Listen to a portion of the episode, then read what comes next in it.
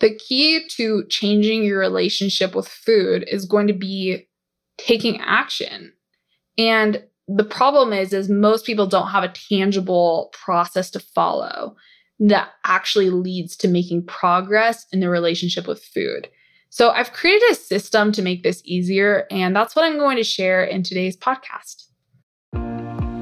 Welcome to the Binge Eating Coach podcast, the podcast that helps you go from intellectually knowing how to stop binge eating to really taking action and healing your relationship with food. Because you deserve more space in your life for the things that really matter to you.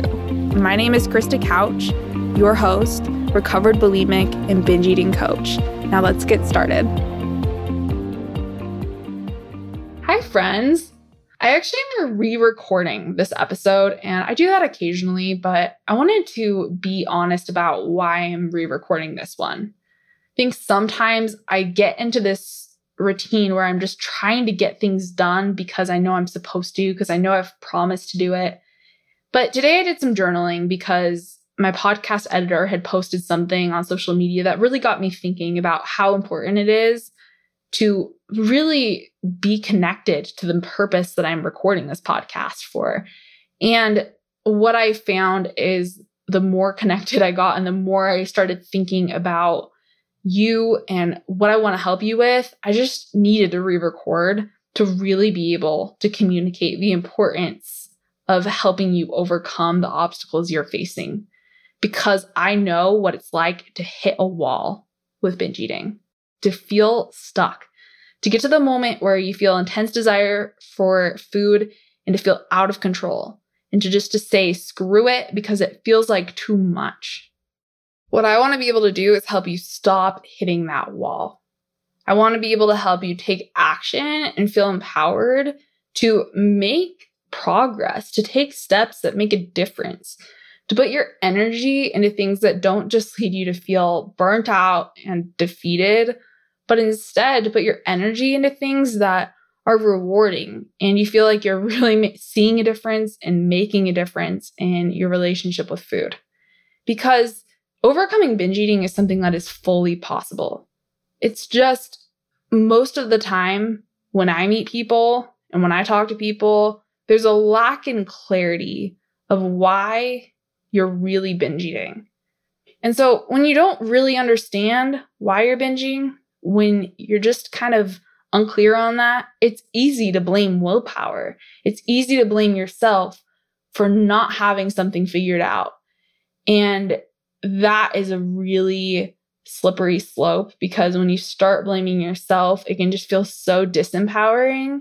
Then, how are you supposed to really figure out what's going to make a difference for you if you're feeling disempowered, if you're feeling stuck? So, what I really wanted to accomplish with today's episode is to help you understand why you're binging and have a lot of clarity around that. Because once you have clarity around why you're binging, then what I've done is I've set up a process to help you turn the reasons why you're binging into actions you can follow through with, things that you can dive deeper into to set goals that are specific. Because a really good goal is going to set you up to feel like once you set it, it's as good as done. It's not going to be like, oh, I'm just not going to binge this week. A good goal is going to keep in mind that there's going to be obstacles. There's going to be things that might get in your way. So, what I want to help you do is to start to see what those obstacles are, to see what's really getting in your way. So you can set a goal that actually is as good as done. It's going to set you up for success. It's going to make it so that you're not just hitting a wall, but instead you're figuring out how to take down the wall and create a new pathway to the relationship with food that you want, to the lifestyle you want to live, to the way you want to feel in your body. So, all of this is so important. And it can be so easy as soon as obstacles come up to shut down. So, what I want you to understand is that I'm going to talk through the reasons why you're binging and go into a little bit more depth than I have before. But even when you understand that, there's still going to be obstacles that get in your way. What you need is just a process to take those obstacles and turn them into insights that you can use to set goals. So, with that in mind, there's three main things that I summarize the reasons for binge eating as. The first one is restriction. When you're not eating enough or when you're dieting, your body will rebel by asking for more food.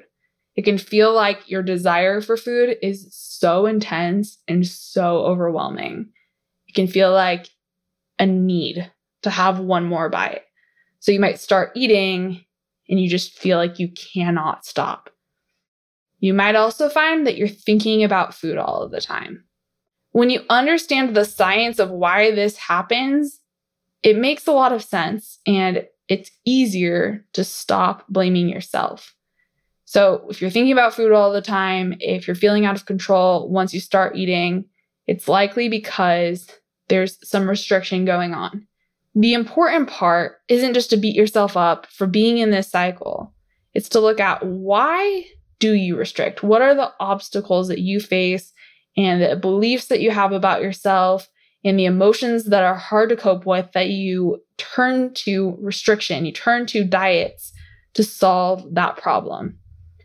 Once you have some clarity on that, then you can start to find the way around this obstacle. You can start to create plans and structure in your relationship with food to help you eat enough and make it so much easier to stop binge eating. The good news is if you're binging because you're restricting, once you stop restricting, there's still going to be obstacles that could come up, but it's going to be so much easier to stop eating. It's going to be so much easier to listen to your body. And once you've had enough food, feel content, feel calm, feel at peace. So it's a really good thing. If you are binging because you're restricting, once you work on this, it gets so much easier. Then the next reason for binging is habit. Our brains learn that if we get pleasure from something, they're going to ask for more of that they're going to ask for more of a solution that our brains have found. So if binge eating has provided a solution for you, whether that's feeling an escape or getting a dopamine hit from food, it might learn to ask for that. So for me, it was just like I'd go to the store or I'd come home from work, and of course I was going to binge. And it got to that point after years of being in a cycle where I was binging and restricting. So it's important to recognize that when you're binging habitually, it's providing something for you. You're getting something from it. What you can do is you can set a goal to, first of all, get that from somewhere else. It'll be easier to get through an urge to binge when you know how to show up for yourself during the times of day that you typically binge. When you know how to get what you really need and the self care that you need from things that are sustainable and really support the lifestyle you want to live. And I get that that's easier said than done for a lot of reasons. And I'm going to come back to the obstacles that come up. But the final thing that can lead to binge eating is emotions. So oftentimes you hear about emotional eating.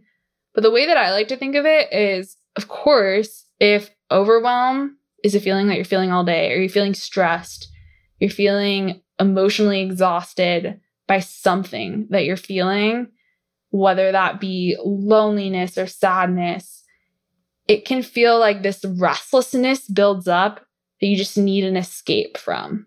And when this is something that you're dealing with, you're going to feel like food is something that gives you a moment of numbness, a moment of escape. And you're probably going to resonate that no matter where you are on the spectrum, whether you also find that restriction is part of what's leading you to binge and habit. You might also notice that emotions is part of it. So I recommend that you also work on the other things first because when you work on the restriction and when you work on habits, emotions are going to become part of that. It's going to tie in. Um, so that is how I've structured the course is to help you really set a specific goal around each of these areas. And not just because once you understand the vague area of your life that's leading you to binge, whether that's restriction, habit, or emotions, that's not going to be what magically solves this and you're all, all of a sudden not going to want to binge. What happens is then you can set goals that get to the reason why you're restricting or the reason that emotions are building up for you. So, what I've done in the course that I created is I set up a process to go through that really simplifies this. And the reason why is what I notice is it can be really easy to get confused, to get overwhelmed. And when there's just a specific setup process, it can be a lot easier to get to the point where you can set a goal that actually helps you, that actually supports you and makes a difference and helps you feel empowered to know exactly what you're going to focus on.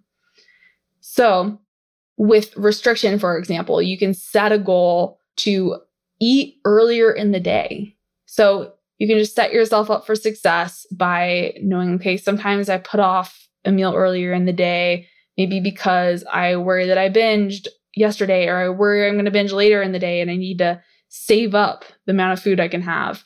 And setting the goal to eat earlier in the day is one piece, but a really good goal isn't just that simple.